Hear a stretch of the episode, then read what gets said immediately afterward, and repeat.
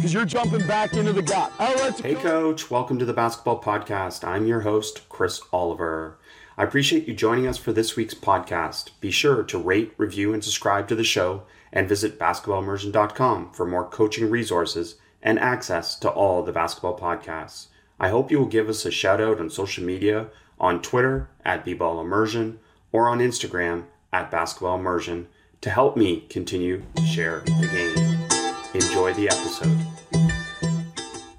Coach, is awesome today to have Coach Jay Hernandez with us. Coach Jay is currently an assistant coach with the Charlotte Hornets, where he's been for the past two years, and previously was with the Orlando Magic for four years. Coach, welcome to the podcast. Thank you. I appreciate you having me. Well, you're a great follow on social media. You have a background in terms of player development and running your own business. And certainly you have experience as an NBA coach too. So it's natural for us, coach, to be able to talk a little player development. And I just quickly, even before we get there, I wanted to share a story from a mutual friend, Dave Love, who told me a story about you in your early years in Orlando where you did not do scouting reports. You weren't assigned scouting reports, but you did them anyways. And then the next year, that was one of your responsibilities. Can you talk about why you did that? Yeah, you know, I, I came into the league with uh, no experience in coaching, so uh, I skipped all levels. I was doing strictly player development with within my own program in New York, and uh, I was doing that full time for ten plus years. And when I got to the NBA, I got I got involved with a staff that had already already been there two years. Jacque Vaughn and his staff had already been together for two years, so I came into it in a situation where the terminology was different. They already had certain schemes in place, so uh, the the vocabulary was all new to me, and I was just trying to learn. Uh, my my biggest thing was trying to figure out how do I continue to grow and develop because I was so used to doing ten to twelve hours straight a day for a period of months working players out. So now you're telling me I have Ben Gordon and Tobias Harris, just two players. Then what else is there to do the rest of the day?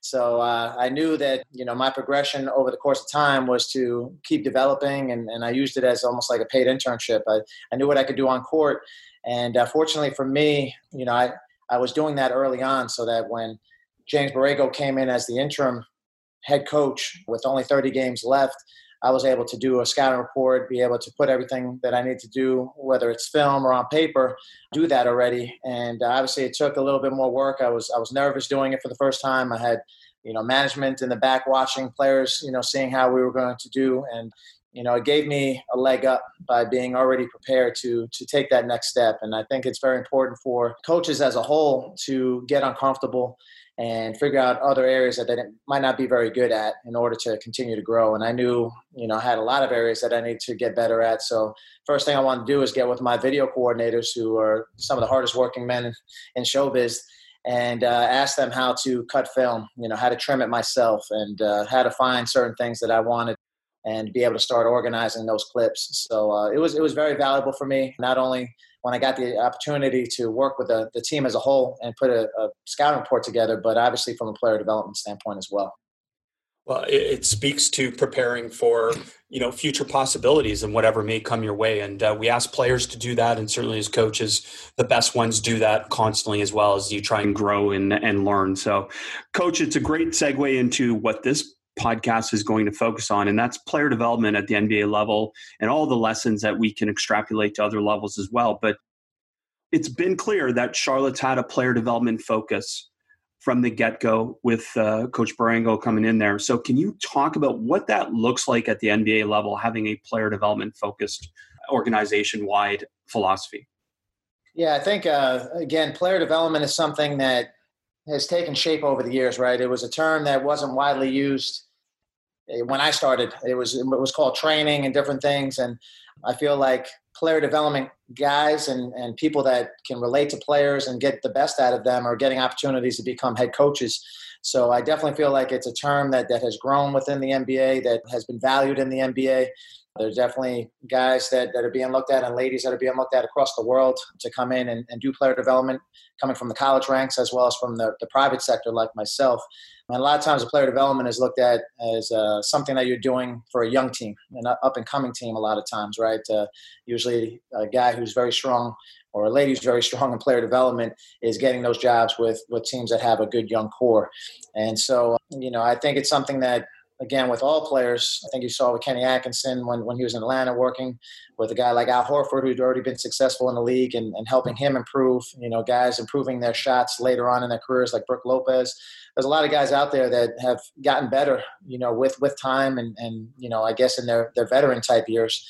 Uh, so I think development now is looking at the totality of the game and, and how that translates over from the individual aspect where guys are getting better with their skills they're getting better with their, their, decision making you know their ability to carry that over to the games and seeing how that translates to a role how that translates to the system that, that the team is, is imparting. So um, you know player development is is now encompassing so much more you know especially with you know what you have with with load management what you have with analytics and and, and guys you know internally being able to feed you information and then being able to tie that in also with strength and conditioning and some of the other components. So i feel like player development is the bridge to everything that's going on within a, an nba program.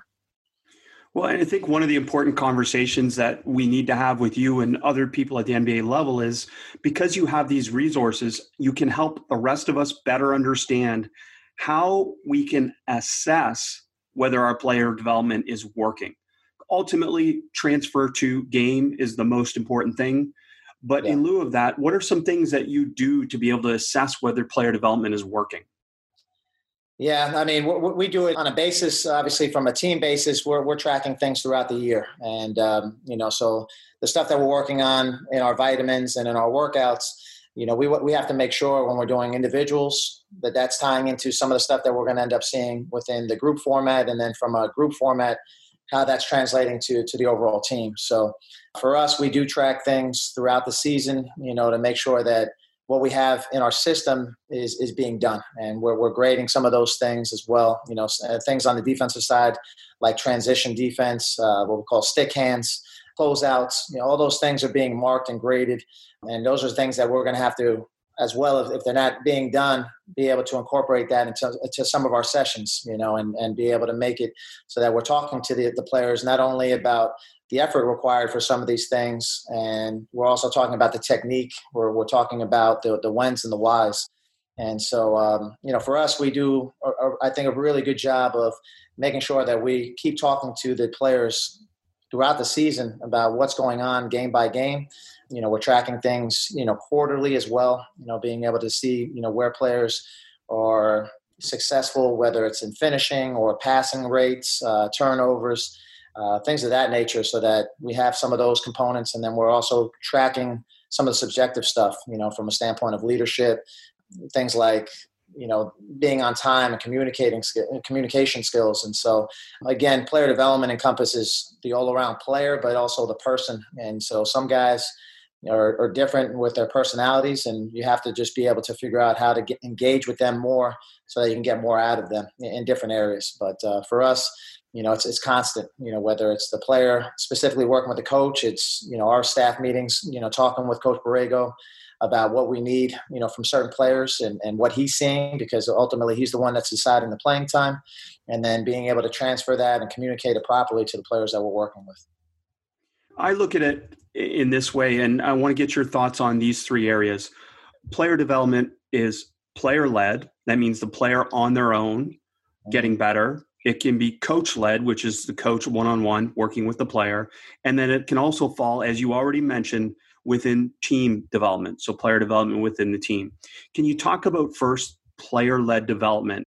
Do you create expectations for players? Do most players come in with an understanding of how to train and how to get those extra reps that they need on their own? Or is that something you help shape for them? Yeah, I mean, each each player is going to be different. I feel like nowadays uh, a lot of players are already coming in with uh, player development trainers or, or, or, coaches that they've worked with already.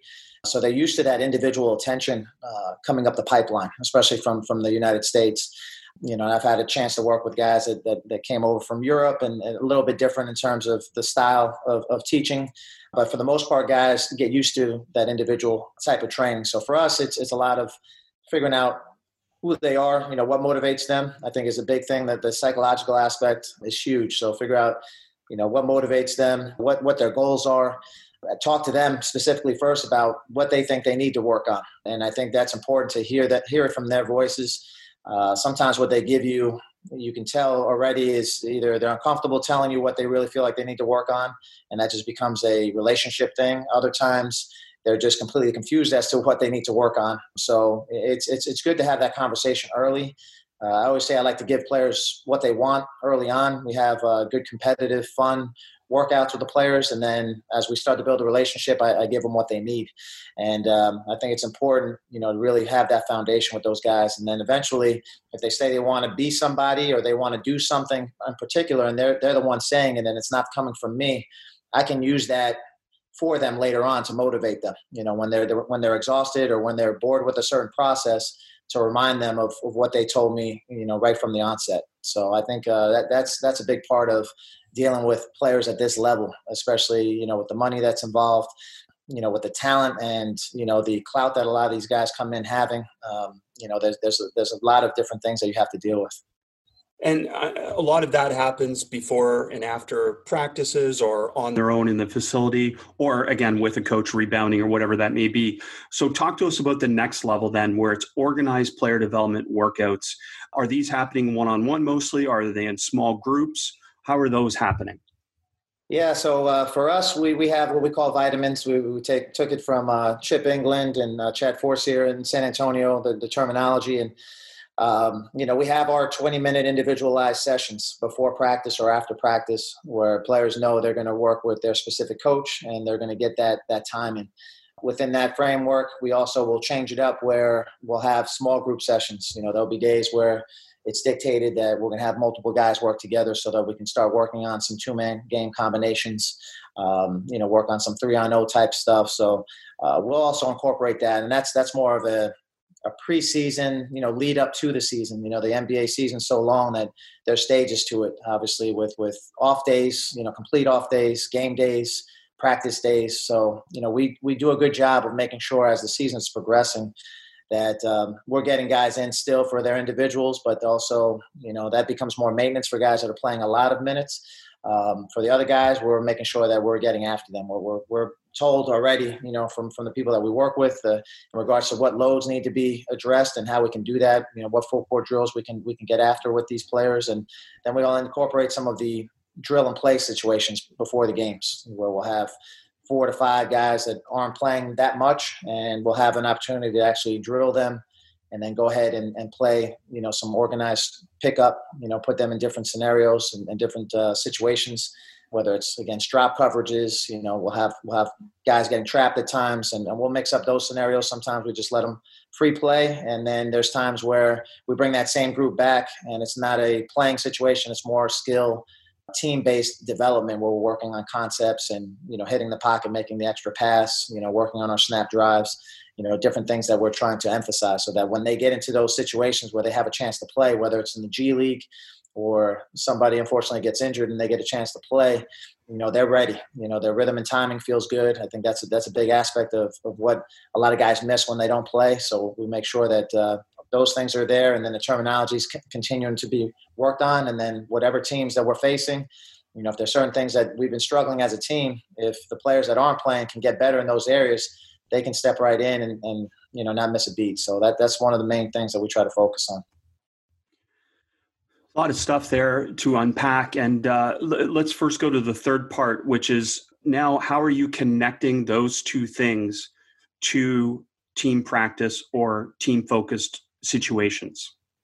Yeah, so if we're talking about team practice, team focused, I think the one thing that that coach does a great job of is, is allowing us even in warm-ups to, to have stations to be able to break down certain things that we may be seeing maybe there's something that's been trending you know negatively or something that we want or, or, positively that we've liked that has been working really well for us that we'll have a chance within one of those stations to be able to address um, you know for us finishing is something that we need to continue to get better at uh, because we do a really good job of getting in the paint we talk about you know our snap drives, our boom drives, and things like that, and how to get to them.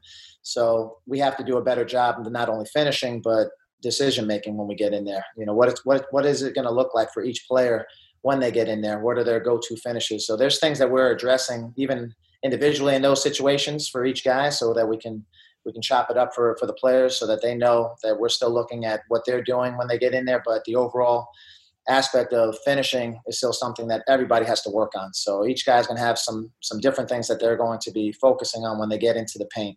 Um, you know, and then the aspect of the actual practice, we're going to look at the defense of what we need to be working on, whether it's closeouts are hurting us, because obviously if you're not closing out well and you're allowing them to get middle, you know, now you're in constant rotations, and that's one of the areas that we try to focus on is like be able to get out there and, and know who you're guarding, you know, so being able to put them in scenarios where, you know, they're going up against a guy that's a, a great shooter, you know, now we flip it to a guy who's a lefty and we start th- talking about those different scenarios and our guys have to read and react to who that is. So we'll, a lot of times we'll utilize our whole video department.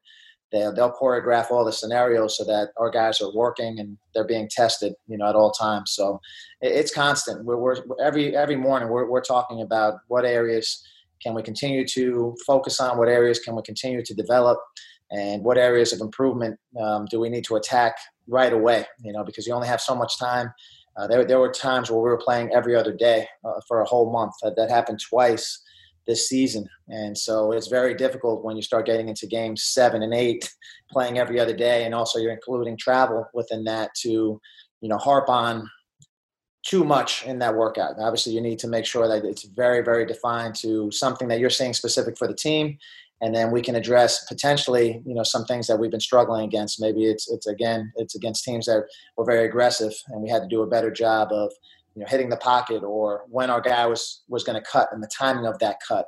Uh, if our big was popping you know making sure that our guys were cutting on that pop and, and what that would what that would look like after. So um, it's constant communication between our staff and, and, what we're seeing, and then also potentially what's going to be ahead. You know, sometimes you get a, a string of two or three teams that are similar in the way they approach the game defensively or offensively. So it enables you to start attacking a couple of things early on if you're if you're looking at that.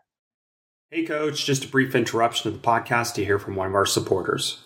There is no shortage of action going on with our partners over at betonline.ag. The sports world is slow making its way back with the NBA announcing its return in late July. But right now, UFC, boxing, NASCAR, and international soccer have all resumed play, and BetOnline has the best odds, lines for their upcoming games and matches. Need more? BetOnline has simulated NFL, NBA, and UFC happening live every day for our devout gamblers to check out. BetOnline also offers hundreds of live casino games, poker tournaments, and the best props in the business. Visit betonline.ag on your computer or mobile device and join now to receive your welcome bonus. betonline.ag, your online wagering experts. Now back to the podcast. Good stuff. Good insights there. And I, am curious, as you were saying that, in and beyond, say, isolated skills training or say new teaching, which you wouldn't deal with as much, but what's your ideal situation for player development? Is it one on one with a player or a small group setting? Yeah, and personally, I, I like it. Again, it's, seasonally for me. I, I enjoy the one-on-one setting because I feel at that point in time, when you sweat together, you know, you're you're able to um, just build that relationship and that bond. You know, the the player themselves can they, they can feel a little bit more comfortable to make mistakes. So, you know, I love what Kareem said sweat binds more than glue. And uh, I truly believe in that. And I always use the term make it ugly. And uh, it's basically don't be afraid to make mistakes. I think when guys get to higher levels, they want to look like they're perfect at all times. And uh, the workouts that we design is for these guys to be able to think and drill so that they can think and play better. We want them to make mistakes going really hard because obviously, if, if they're, they're not making mistakes, either we're not challenging them or they're not working hard enough. And neither one is, is, is acceptable. So we want to make sure that in that one-on-one setting, they feel comfortable making mistakes, that they're, they're tuning into some of the aspects of the game that we want. And then when we get them into the group setting, you know, it's now it's time to start applying some of those skill sets and, and, and testing it out against real competition. And so I like, I like the, the hybrid format and I like being able to go one-on-one after the season, you know, to be able to just address certain things and have that player open up to me personally or to another coach personally, um, which you don't always get when you have a group of five to six players in there. You know, they'll tend some some guys will just lock in and you know not not say a whole lot. Other guys are okay with with who they are and they're, they're comfortable and that's great. But everybody's in a different stage of their career or everybody's got a different personality. So I think it's important to be able to tap into that one on one, really be able to give guys. Um, some some good aspects of what they need to work on, and then when you get into game scenarios with small sided games, or you start talking about some of the things that we do in practice, now you can start addressing that guy on the side and say, "Hey, remember when we worked on this?"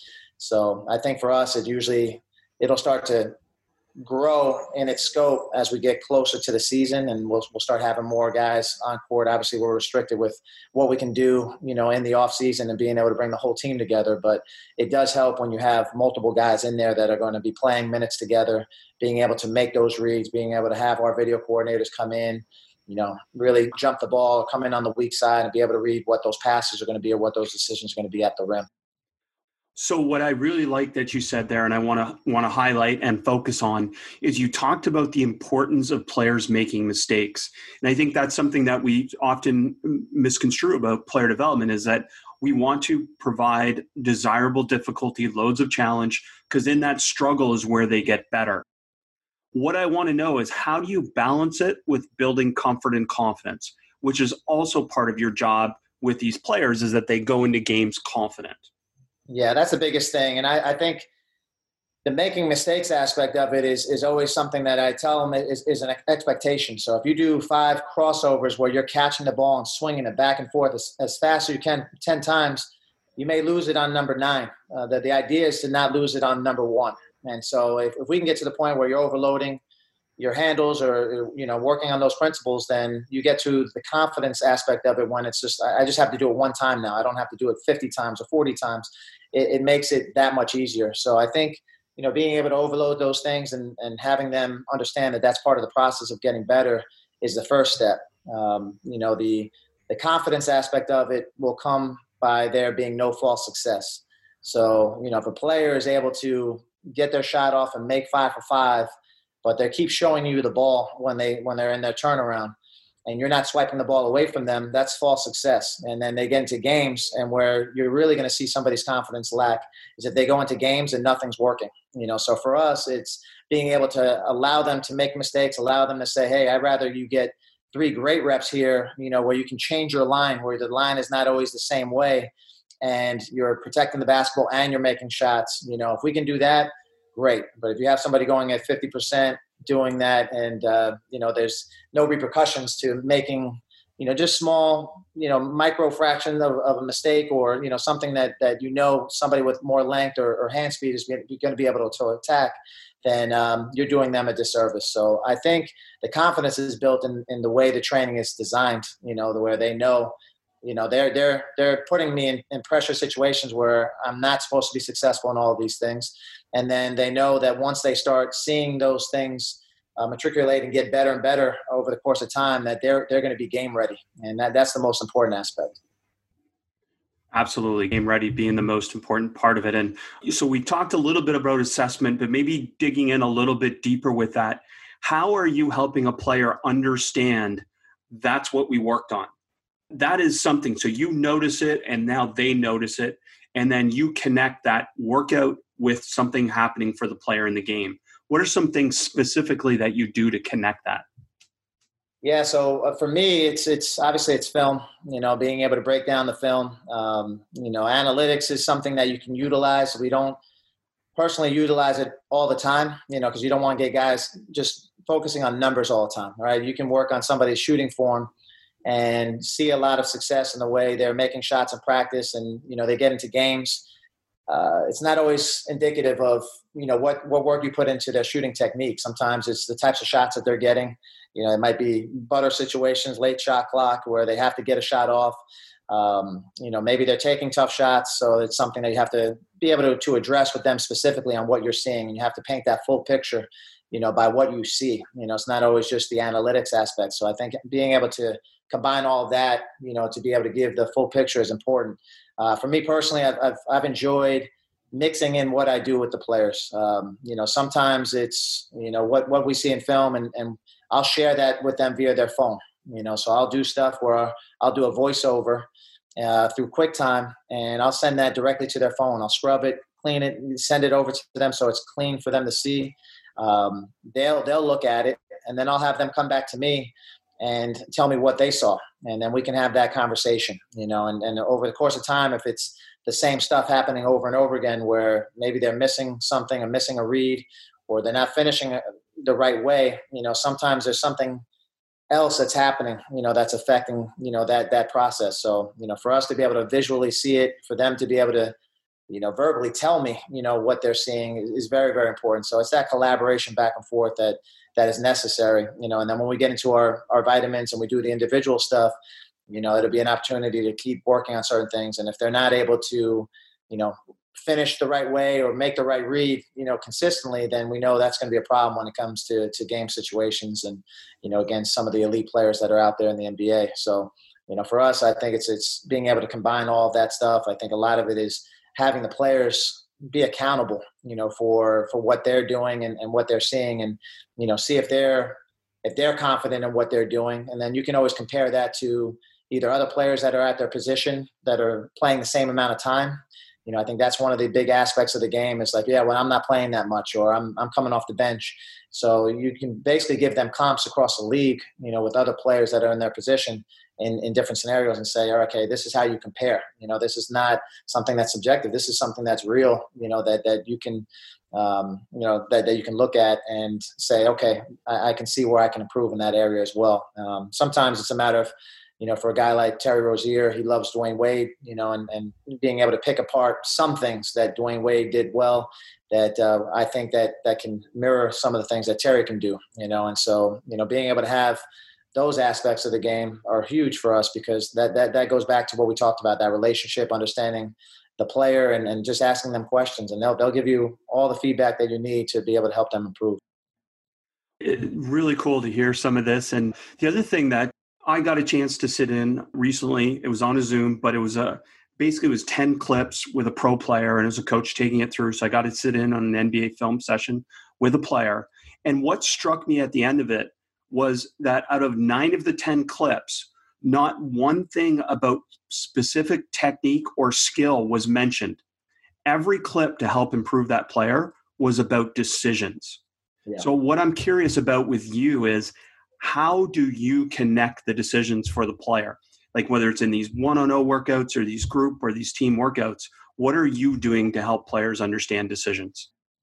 Yeah, a lot of that comes down to, again, what we're doing on court and what we're trying to get accomplished. Um, obviously, we're talking about rim, free throw threes. Um, but again, if you're getting to the rim and you're taking a bad shot, then it doesn't help us, right? So, like again, if, if you're taking a three where it's a step back and tested three, that's not going to help us necessarily. So, it's understanding the value within the analytics. So you can have a, a, great profile, shot profile, where it says, "Hey, we do a lot at the rim. We do a lot. We get to the free throw line, which is great. We're shooting a lot of threes, but again, it's who's taking the threes, what types of threes are you getting, and so those are those are the areas that we we just try to focus in on with our players to let them know consistently the messaging is, is very consistent from from coach to player, uh, from coach from coach to coach. You know, we're all talking about different things, and then obviously the film is is you know the great equalizer. You can always see it on film. You know, be able to show guys exactly what you're talking about, and then when you get into our situations in practice, now we can put them in scenarios where you know we're working on you know five on five, and we're you know one side is maybe more some video coordinators and everything's choreographed to the point where it's not choreographed on the other side. You know, we're just basically setting up our own dummy offense and having guys talk through their defensive assignments. And then when we get to the other side and the step up happens, now we're playing live.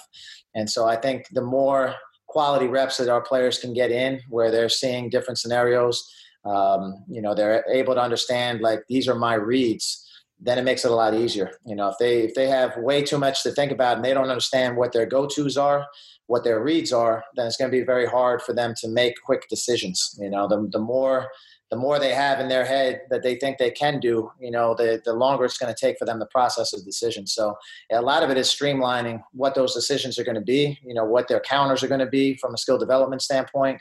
And, um, you know, from there, it makes it a lot easier for them to make those decisions. So I think it's being able to incorporate the film, it's being able to put them into the court situation.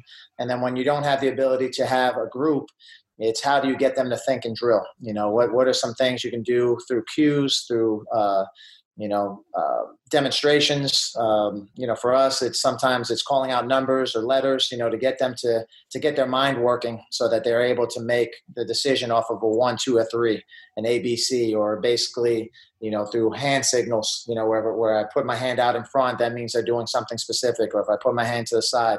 So we have to be able to adjust, you know, depending on who we have on court, you know, how many guys we have on court, how much help we have, and you know that always changes. And i know it changes for people you know who have their own training businesses. It changes for for people who have different resources you know whether it's at different collegiate levels.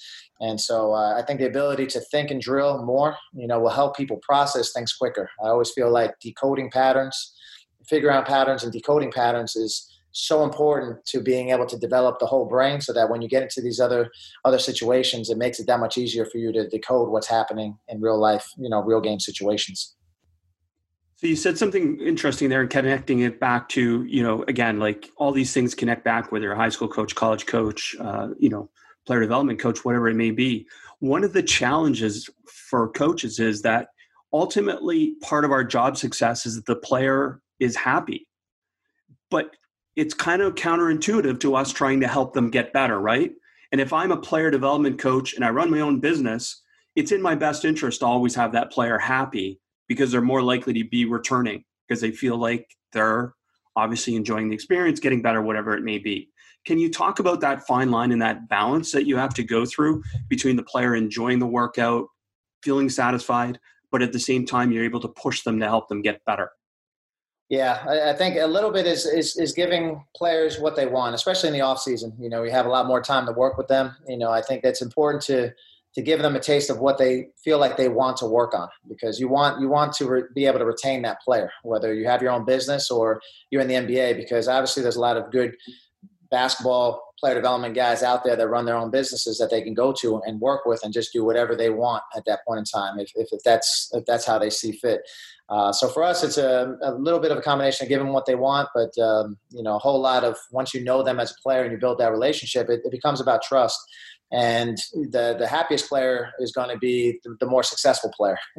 the player that's not playing a lot is going to is going to be very unhappy. You know, especially if you're on a team that doesn't win a lot of games and you're not playing them. What does that say?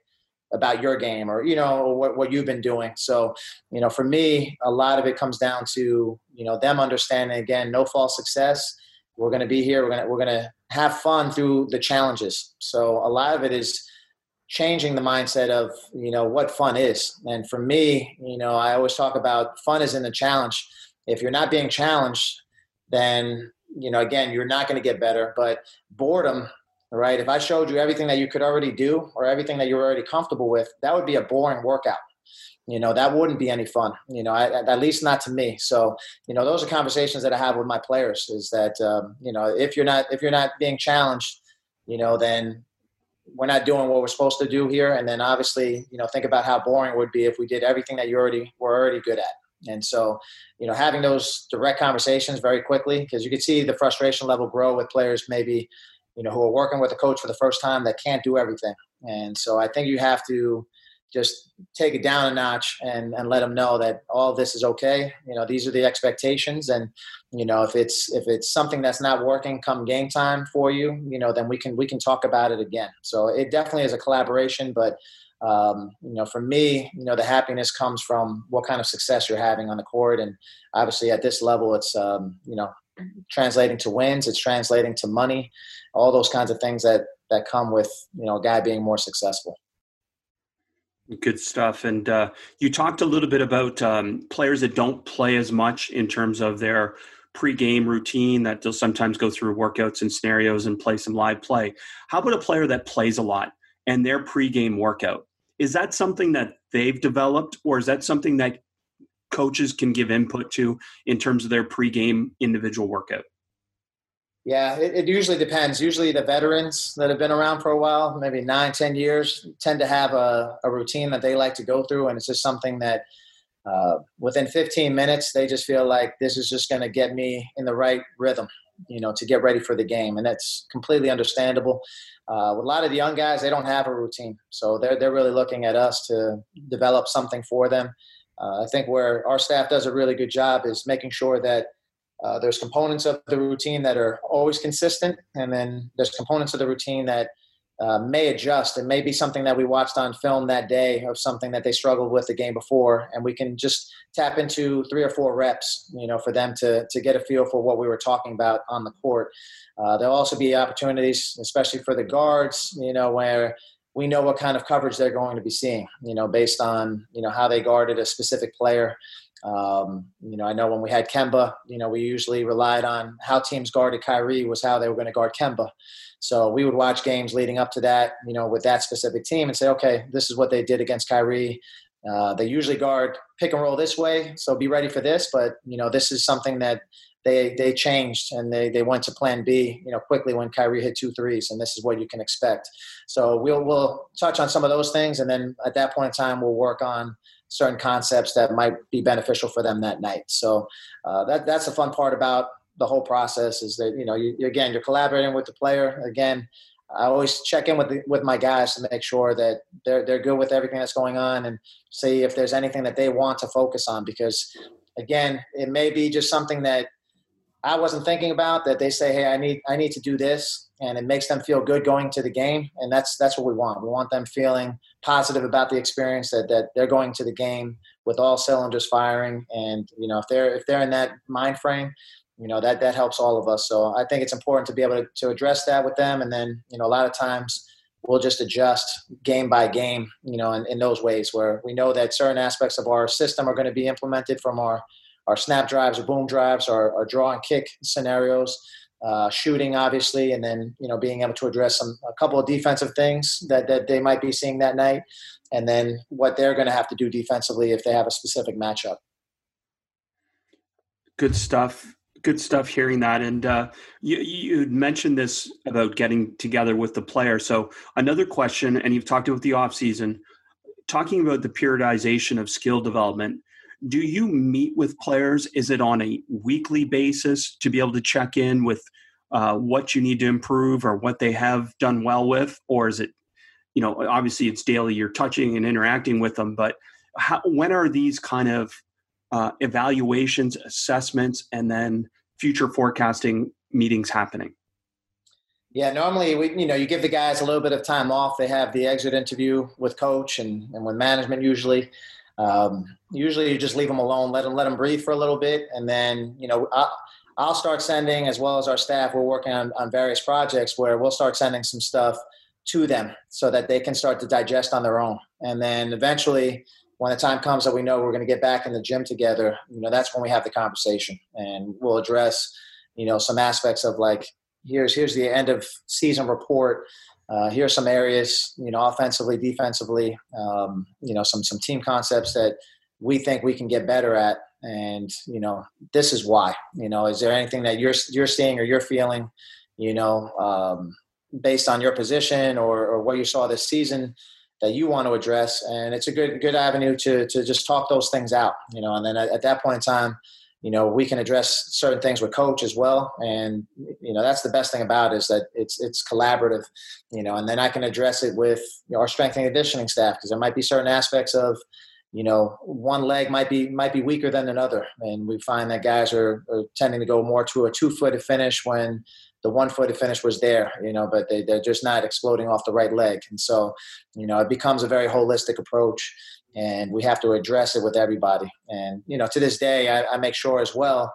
that I'm coordinating with who they're dealing with on the outside. So the times that they decide to go to LA or Miami or New York, you know, understanding who they're working with, who that trainer is, and uh, player development coach is, and then being able to talk to them about some of the things that we've been focusing on and working on as well. So I think it's good to have allies everywhere. I think uh, you know it's naive to think that you know our voice is the end all be all. And so being able to have allies out there that we can talk to and communicate to and say hey we need this specifically from from this player. This is coming directly from coach and and this is going to be dictating more playing time.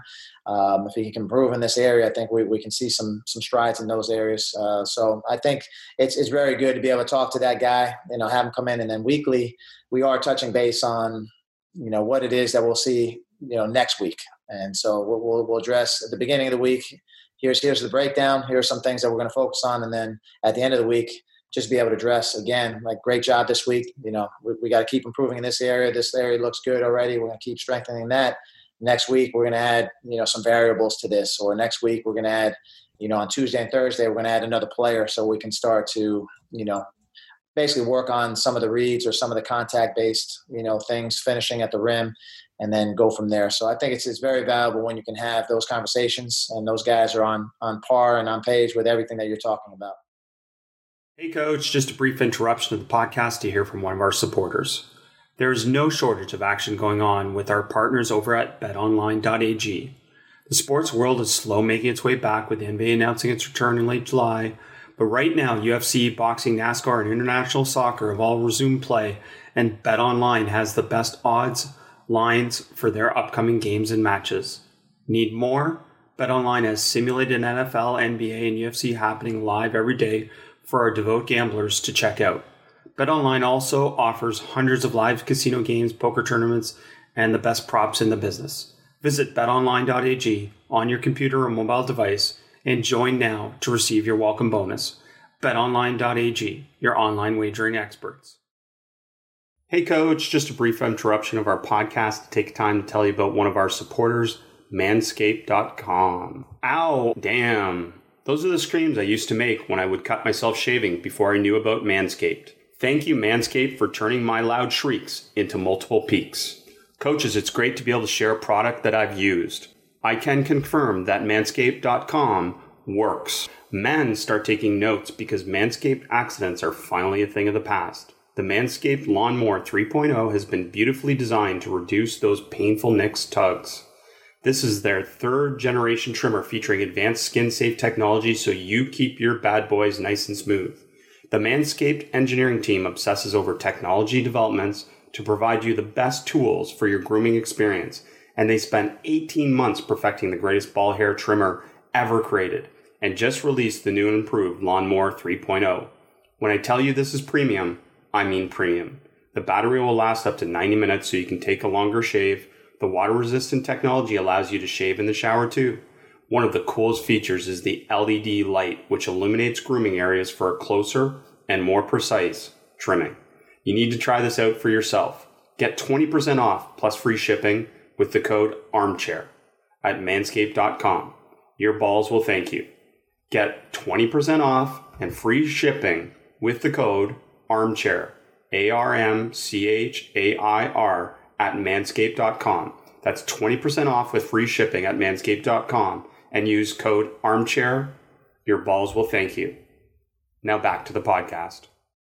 So, I guess the next area to go to in is for a player that isn't playing as much or isn't playing at all, what kind of progress is needed to realistically impact their playing time? Yeah, it's a great question, and uh, it's it's obviously not an easy one when you have a rotation already set. Uh, so a lot of it is you know being able to have good conversations with those guys, and, and in terms of why it's important to stay ready. You know that that nothing negative comes out, nothing positive comes out of being negative. So you know we want to make sure that they stay positive, that they understand that the approach that we have is to get them ready to play. And so that, that comes from the G League standpoint, uh, which I think, you know, we've done a much better job the last few years of, of really having guys go there and get live game reps. And again, we go back to rhythm and timing. Uh, we had hired a two way coach this year, uh, Nick Friedman, that would go spend time with our two-way guys there and be able to give us reports on what was going on and how they were doing. So we stayed in, in constant contact with our G League staff and make sure that the players that we had that were going to be called up, you know, were ready, you know, for whatever we were doing, you know, offensively and defensively. And then the guys that stuck around, maybe there were some veterans that weren't playing much. We made sure that we were actually playing. You know, we, we had times where we actually played five on five you know, we, we incorporated, and that's why it's helpful for us to have guys that can not only cut film but can play the game in the film room. And we'd have those guys come out and, and be a part of those games. You know, they knew the system, they knew what we were trying to run, and um, you know, a lot of times we were to be able to incorporate certain aspects of maybe some new new ATOs that we wanted to try out. You know, so it was good for the coaches as well. Um, you know, we're incorporating some maybe some new plays that we that we already put in, and then we were able to also incorporate, you know, with those guys, you know, things that we've been working on individually, and say, okay, this is a good opportunity for you to work on this now. You know, you're in the post. You know, here are your options out of the post, and you know, upward DHOs is something we've been focusing on, or a split game you know, let's try to get to that. Or we want to emphasize our drive kick swing. You know, so if we got a drive kick swing, you know, we get four points for a drive kick swing, three, you know, as opposed to just three points. So, you know, we were able to do certain things in there and it was, it was really, really good. And we saw that, especially in our first year, uh, we had guys that weren't getting a lot of minutes uh, that were veteran type players. So you had uh, Bismack Biyombo, who wasn't playing at all early in, in the first season with us uh, who stayed with that program and continued to get better. And, and he saw the value in what we were trying to do because we wanted him to stay ready and engaged. And when he got his time, he was able to go full throttle. And that gave the other guys that were still in that program that weren't playing an opportunity to say, okay, I, I see what happened. He was ready to go, and now he's capitalizing on that. We had the same thing happen uh, with Willy Hernangomez, you know, when he was sitting out for a long period of time. The guys that were in the G League in our first year came back. Dwayne Bacon, um, Devonte Graham did a great job this year for us. It was Jalen McDaniels and Caleb Martin came from the G League after you know pretty much the whole season. And our last you know month of the season, we were competing with everybody, winning some good games. Our last game of season, we came back from 20 down at Miami and won that game, and and those guys were playing major minutes. And so I think when you have a program where it's not just talk, where you can point to examples of guys doing the right thing and you know when the opportunity came, they seized it. Um, it's it's motivating and it, will keep guys on the right track for for a longer period of time. Like it, and, and with you then, because obviously you develop a certain affinity, even though you're obviously all in on the team. We know that when you work with certain players, you're invested in them a little bit more. Do you advocate for the player to the head coach in some way? Yeah, I think each guy gets a builds a good you know a good relationship with each player that they work with continuously. So there, there might be some things that uh, we know or we're hearing from that player specifically that might give some insight to the whole staff. And so um, you know and sometimes it might be a dynamic that we feel uh, we have to do something behind the scenes, you know, to, to, to separate one guy from another for, for one reason or another. Um, you know, maybe there's just a, too much competitiveness going on, you know, and, and we can now attack it from different angles if we're talking about it openly. And, you know, there, has been times where, you know, I think all the coaches have advocated for a specific player at one point in time because we see the work that they were putting in. Um, and I think a lot of it comes down to the attitude that that player portrays on a day in and day out basis. And so if somebody does have uh, a personality type that you know they're working hard, that you know they're guys enjoy being around them.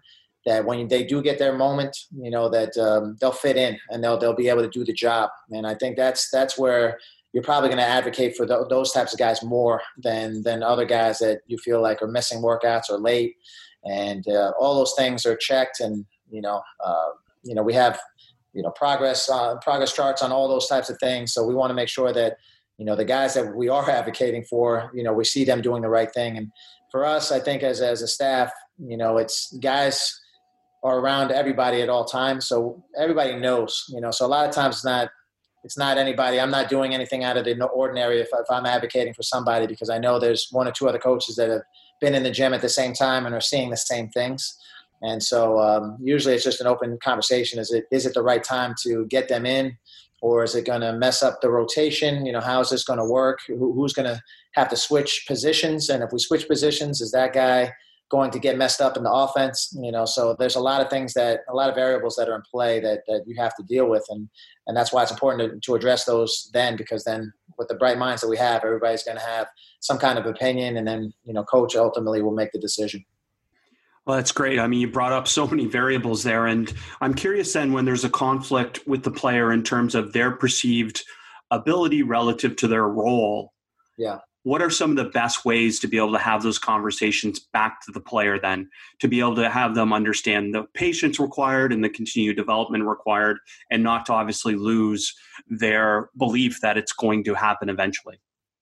Yeah, I think a lot of it comes down to you know your experience as a coach and your experience in communicating, you know, with that player. You know, the belief that you have in them, uh, the joy that you find in working with them, and the basically the examples of other players that have been in that position. You know, players that they they respect, players that are having a lot of success in the in the league now. So being a mini historian and trying to figure out you know who those who those players are based on you know you know information that you're getting from them, who they respect, or what types of players they respect, and then what players are actually out there that are all stars or you know guys that are you know doing well and, and having a good role for their team. You know currently that are maybe in their second or third year that didn't have that same experience in their first year is valuable. You know because they they like to play the comparison game, and a lot of times they're comparing themselves to maybe one or two other players that are finding really quick and early success that they felt like, hey, I was a McDonald's All American too, or I was a top five pick. Why am I not in the same scenario?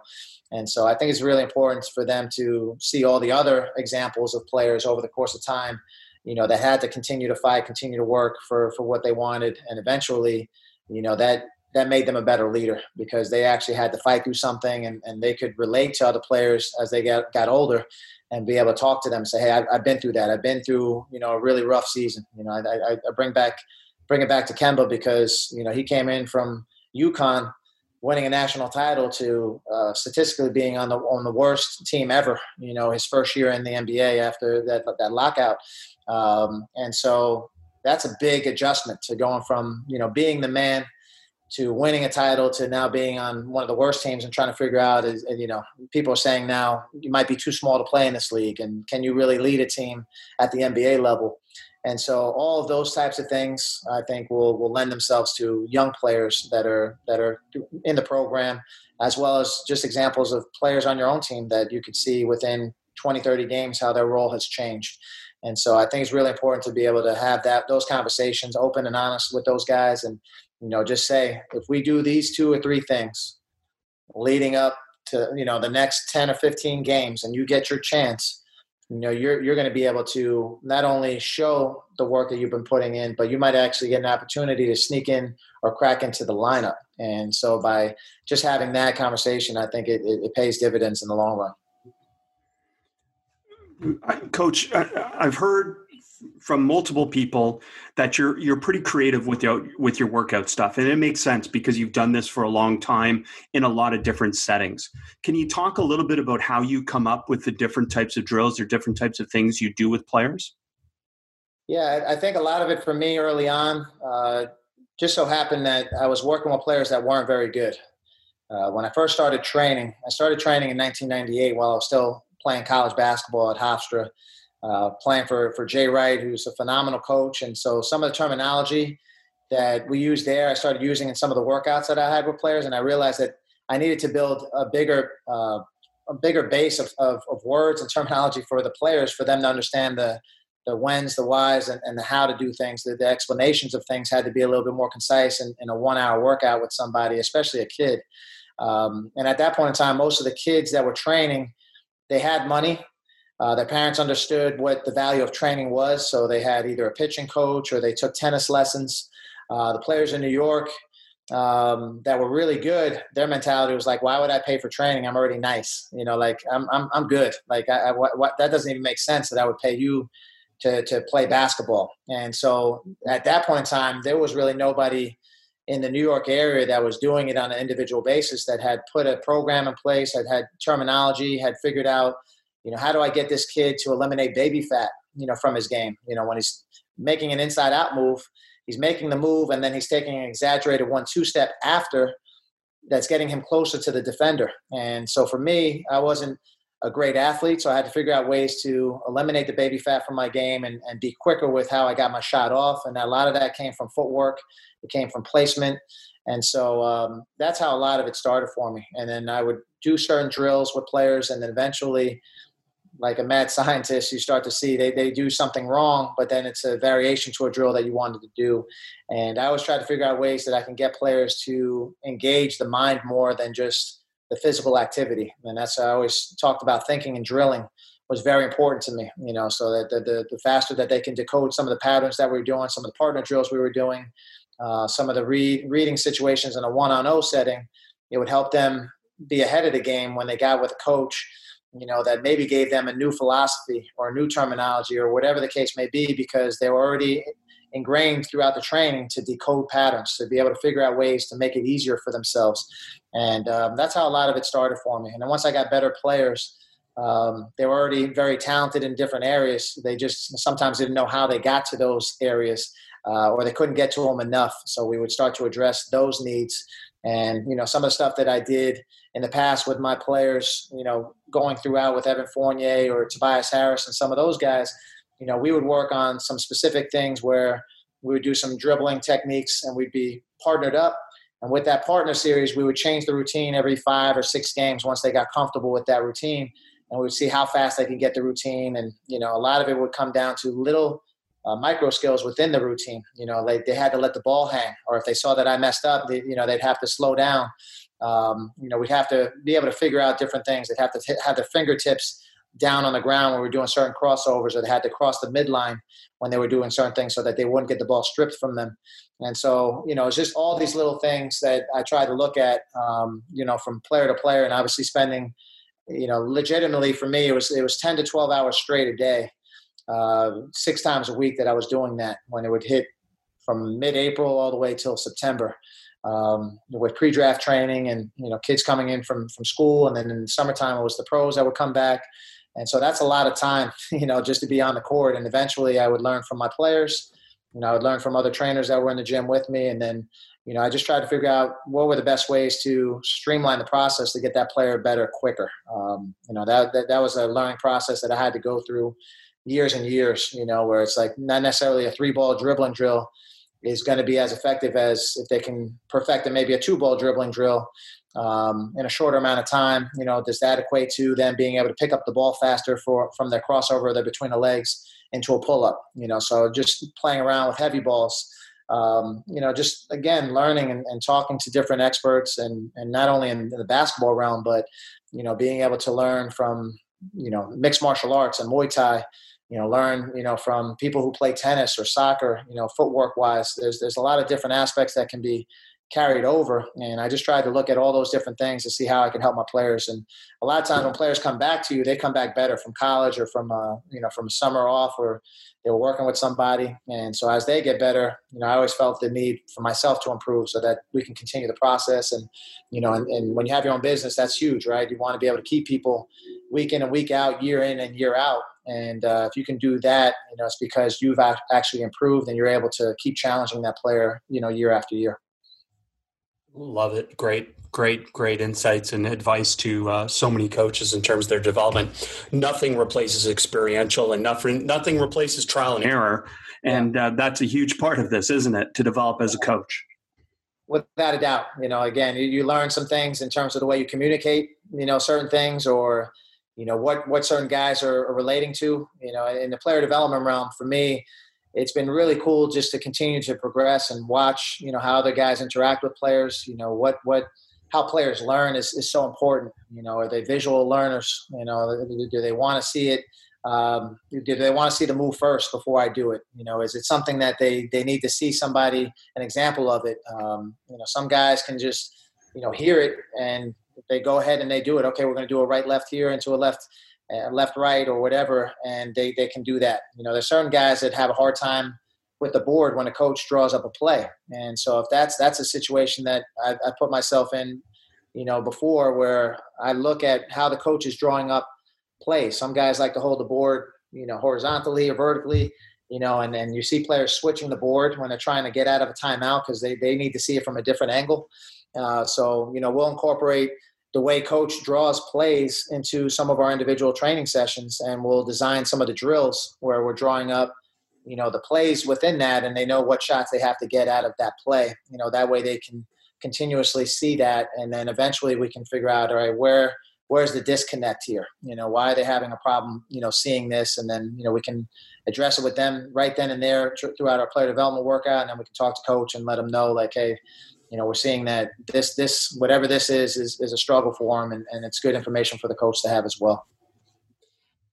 Tremendous, Coach. Really, really good stuff, and uh, I cannot thank you enough for taking the time and sharing with us. And uh, you know, coaches, if you don't follow Coach Jay, especially I think on Instagram is the main place where you do a great job sharing the game and providing insights. At Coach Jay Hernandez, he's on Twitter as well. But uh, definitely follow him, and uh, you know, uh, you'll get some tremendous insight. So thank you for sharing the game with us. I appreciate you having me on, and uh, I love what you're doing. You know, with, with, all these podcasts and the information you share. So uh, thanks for for helping me get better on a daily basis. Thanks for listening. Be sure to rate, review, and subscribe to the show, and to give the basketball podcast and this week's guest a shout out on social media to show your support for us sharing the game. And to stay up to date on all things basketball immersion, subscribe to our newsletter at basketballimmersion.com slash newsletter.